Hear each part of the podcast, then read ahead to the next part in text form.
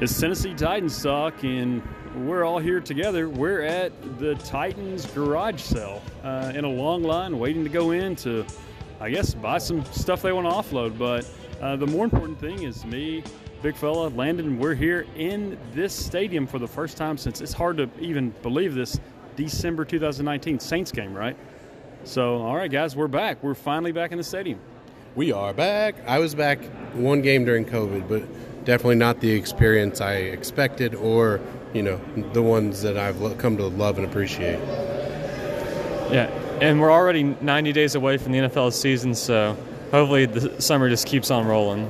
So uh, we were doing some testing earlier, and uh, Landon's uh, test audio was. I got up. I've been here since 6:30. I mean, we John and I came here two years ago, and it is interesting, but it's really just fun to be around other Titans fans, be in line, see each other. Um, and there are some interesting things, some, I guess, bobbleheads and other things that they, uh, shirts from their old 5Ks. But I just think the energy of our fan base is uh, kind of on display here, guys. I mean, I know. John, you were looking back. If you can kind of explain how many people you think here are here, and uh, I know that you got here about six thirty. Um, it's kind of good to see our fan base kind of uh, even for small stuff like this uh, just just kind of be here and be ready. Yeah i got here about 6.30 now it's probably about 100 120 people back and since we've been in line it's grown i'd guesstimate probably around four to 500 people are here. I showed up about 7.30 and it's that thing like um, it's like a seinfeld episode where you know is anybody going to yell at you for cutting line, but no one did. I guess it's we all have to go in together, but still, it's kind of weird. But well, I'm here. naturally, yeah, yeah. My my bodyguard's here. Um, so, guys, let's talk a little Titans. Um, we've, of course, um, joined you last week for uh, Julio talk, and uh, the big, uh, I guess, news this week is seeing him on the practice field and kind of the number situation. So, we were talking this morning about, um, you know, how that all went down. Landon, uh, any surprises about who's getting what number? I think two was a bit of a surprise. It didn't really have any history to Julio. I thought eight would have been the most realistic. That was his college number. But apparently, he and A.J. Brown have been to dinner. They're pretty much best buds. I'm sure A.J. Brown's in heaven. And they pretty much just came up with a way for his number and A.J. Brown's number to pretty much equal Derrick Henry's number just have a fun little synergy between them. And two is a decent wide receiver number for single digits. I wouldn't have gone with it, but I've said two is an underrated number for receivers in college for a long time. Well, and, and one plus one is two. two, and two times 11 is 22. So it's the three headed monster. You got Julio, AJ, Derrick. And that's what Julio said. He said, I, I want uh, people to remember there are three of us. You know, I wondered uh, when they made that rule change and they let people wear whatever number they want to, which that was a long time coming.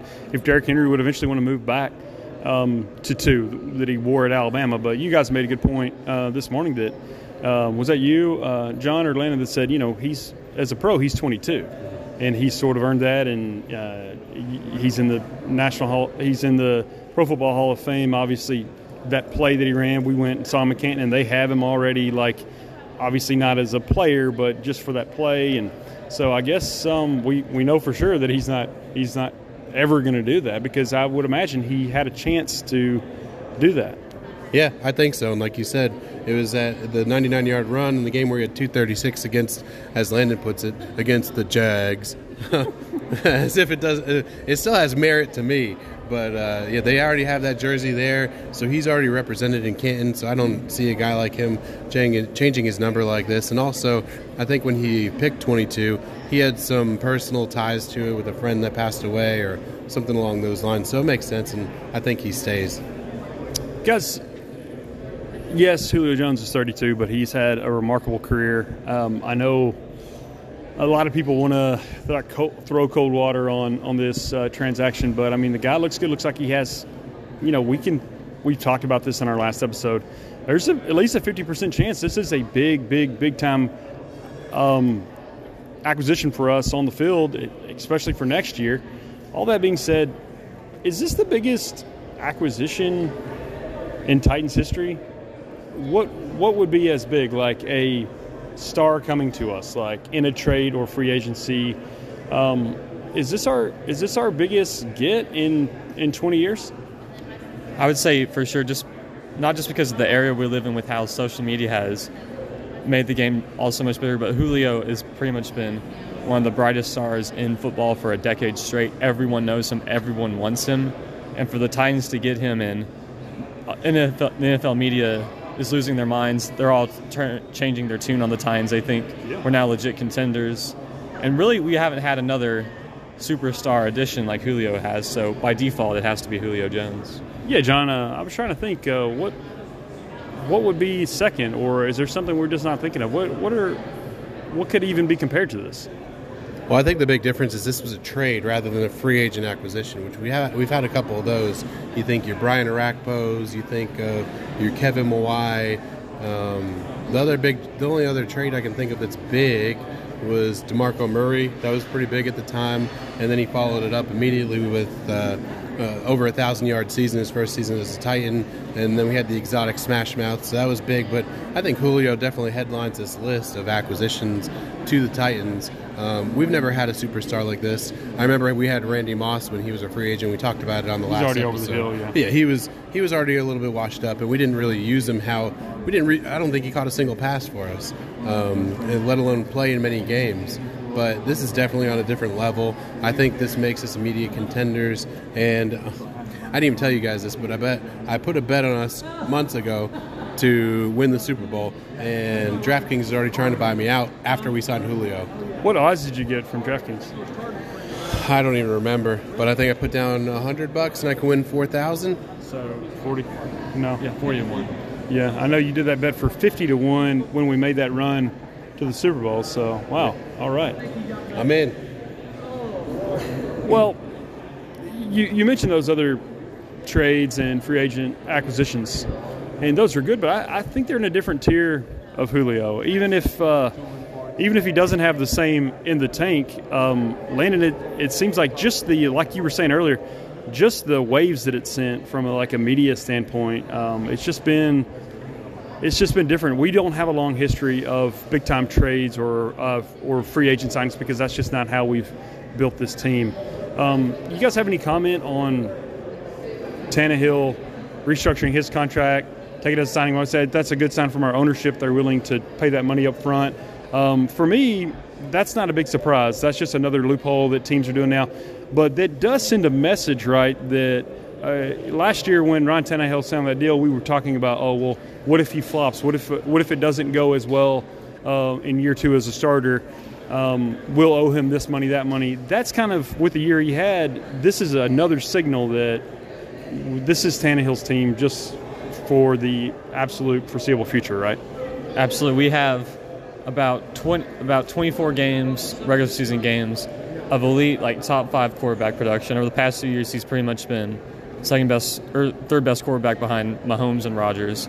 And the offense around him, if you're worried that he's elevated by his surrounding talent, this is as good as it'll be around him.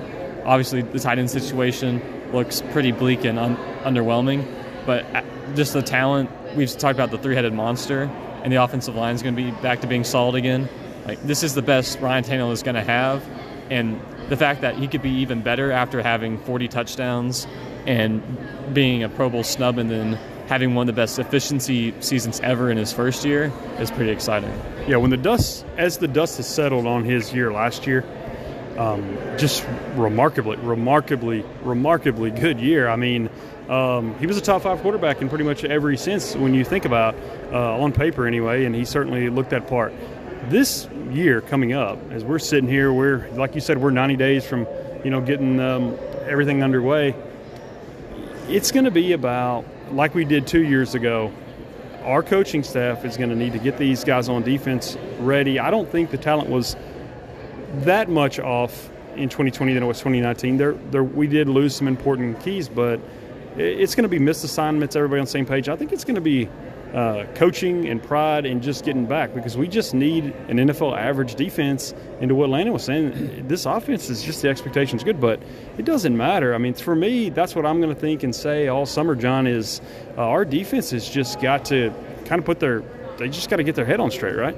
Yeah, definitely. And before we I move on to defense, I wanted to make a comment on Tannehill. The only thing that makes me nervous about his restructure is his cap number for next year. I think it's at about forty-one and a half million, which is a big number. They'll keep kicking it down like they did. Um, Like uh, Drew Brees? with Drew Brees, as long as it's whatever that that'll be the plan. Yeah. And I, I hope that's fine. But you know, I mean, then you get to that point like Drew Brees where you can't kick the can down the road anymore, and you know you're forced, forced into some weird decisions that you no, normally wouldn't make. But I trust J. Rob to get it done and figure it all out.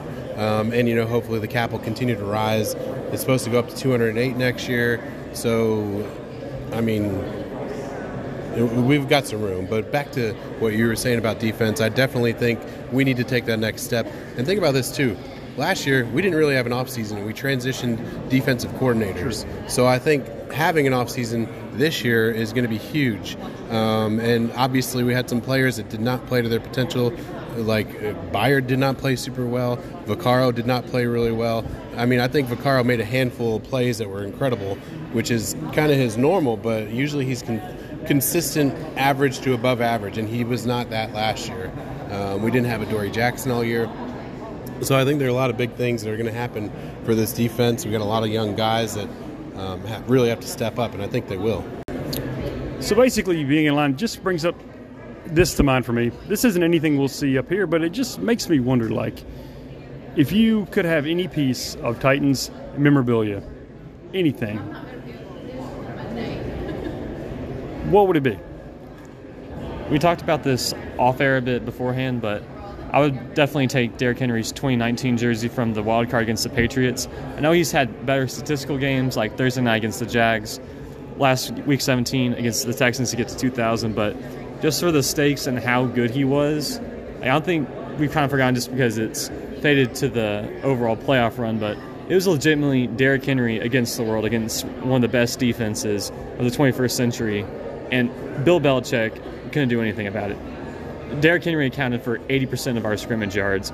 We had an entire, a full two minute drill from our own 25 where Derrick Henry had every touch, every yard. He ran the ball six of eight times. We scored a touchdown. And in the fourth quarter, he got several big first downs to help ice the game. And it was just, when you look at it, it was Derrick Henry would not be denied, single handedly ended the dynasty. A big fellow, what- if you could have anything in the old big fella cave, uh, what would it be? We went back and forth on this for a little bit. I think in the end, I like those kind of things that are revenge pieces. So I would take Tom Brady's last pass attempt, the ball from Tom Brady's last pass attempt as a Patriot, which we all know was picked off by Logan Ryan for a pick six.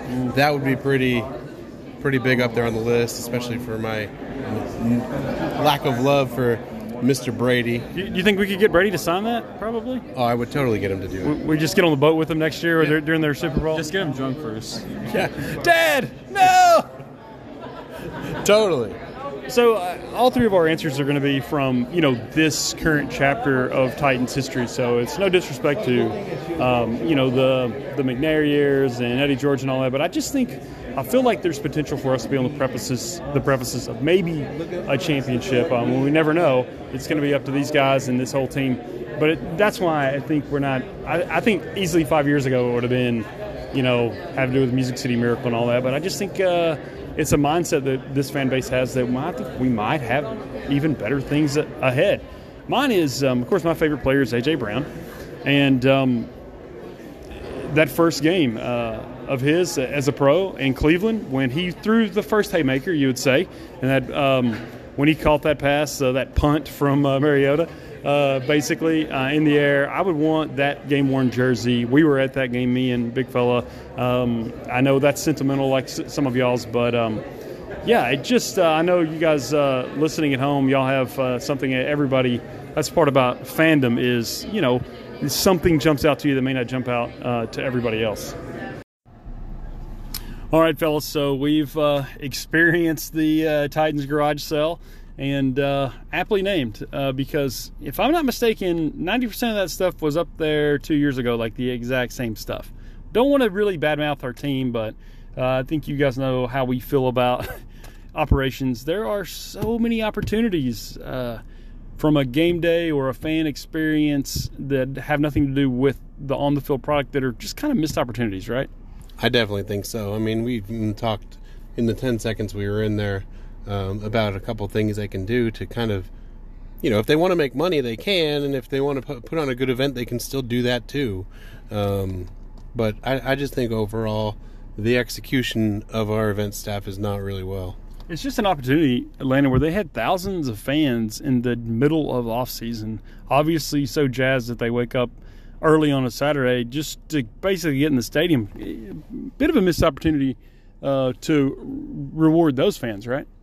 I think so. And I'm a bit stingy with money compared to some people. I thought the pricing was really outrageous. They had like old our old jerseys, so the ones before the whole scheme change. They didn't even have names on the back. It was just Titans jersey number, not even a name, so you couldn't even get a throwback if you wanted. And they were charging fifty dollars for a ripped up off-brand Titans jersey. I did find they had cool hatch prints on for a dollar. That was nice. And the bobbleheads, if you didn't get, if you didn't have them, unlike these two, are probably good. But overall, it was it was really disappointing. Only thing I really got out of this day was I got to hang out with you guys and we just talked football for a bit. I, think that's the idea why most people were there, just to just to kind of be back in the stadium and kind of feel the energy. Yeah, uh, definitely. I mean, if you're the first couple ten fans, you might get something kind of neat, like they were selling like the the plywood cutouts of the players they used to have in the stadium. That's kind of cool. But again, where are you really going to put that? Um, I, I, think there are some other cool sign things that go really quick with, within the first like one or two people. But if you're not going to get here at 4:30 in the morning, you're not going to get that stuff. I mean, kind of like everything. But um, overall, it's just fun to get back to the stadium. Obviously, we are not on the field or in our seats, but we are here at Titan Stadium. We get to go through the tunnels, through the halls, and that's always fun. So it's just, you know, Titan football, baby excited for this season. Uh, obviously, um, got a lot that we've we've had an interesting off season, right? It's been fun. Julio Jones has been just absolutely the icing on the cake. It ain't over. um, I'm just really pumped. Um, as we get out of here, we'll go, I guess, non Titans, because I think for every NFL fan, the only thing to put a bow on this offseason is uh, if if you think Aaron Rodgers is really going to um, uh, work his way out of Green Bay. Um, just real quickly, guys, uh, prediction. I mean, is he? It's what's going to happen? Is he going to be in another uniform? Are they going to call his bluff? What happens with Aaron Rodgers between now and training camp? I would say I would give it 30, 70 odds he gets traded. I know that he's upset and the media is spinning that he wants to get out, and I'm sure if the right trade offer is there, the Packers will take it and might just be having to work around it because they're in an awkward position where with Jordan Love, they already have their quarterback of the future in theory, so they can't trade for a young guy. They can't trading for picks is going to be difficult. But I don't think Rodgers will hold out. I know he's made a ton of money he can afford to, but he wants to win. The Packers, for all their faults, they've lost the NFC Championship game the past two years. They're roughly the same that they have been. He's he's a competitor, even though he can be a brat about it. He's to play if worse comes to worse. He's gonna he's gonna hold out like Clowney did, even though Clowney didn't have a team. He's gonna be grumpy. He's gonna be a jerk, and he's gonna be a top five quarterback next year because Aaron Rodgers is not gonna take a year off in his prime or the end of his prime just to make a point. Yeah, I would have a hard time believing that. So this is probably going to come to some kind of head. It'll just be a question of, of where and if it's going to ultimately be the right decision for him. Yeah, I think he's going to end up staying in Green Bay. I mean, with a veteran like Aaron Rodgers, he doesn't really need the the the voluntary workouts or anything in the off season. He's gonna, you know, they didn't draft a whole lot of special uh, um, position talent as far as receiver or running back. So those guys kind of know what he does. He knows them. Um, but I, I just, you know, it's just weird. And, normally these things kind of work themselves out. And I think Aaron Rodgers is still going to suit up for Green Bay, but it's the murkiest his future's ever been. Um, so I'll be curious to see what happens. Um, the other guy I want to watch and see what happens with is uh, formerly of the Houston Texans, or still with the Houston Texans, uh, Deshaun Watson. I wonder where he will suit up next year, if he will. I would say he will not, and that is going to be super interesting. But I think that is going to be decided not by, um, you know, uh, guys in a in um, inside um, one of these NFL uh, front offices, that's going to be decided in court first. That's uh, an even way weirder storyline. Uh, so yeah, a lot of stuff to still talk about. We'll be back with you when we can. We'll be talking about stuff and just countdown begins to training camp. Ninety days. Well, until game time. All right, guys. Uh, until then, tighten up. Tighten up. Tighten up.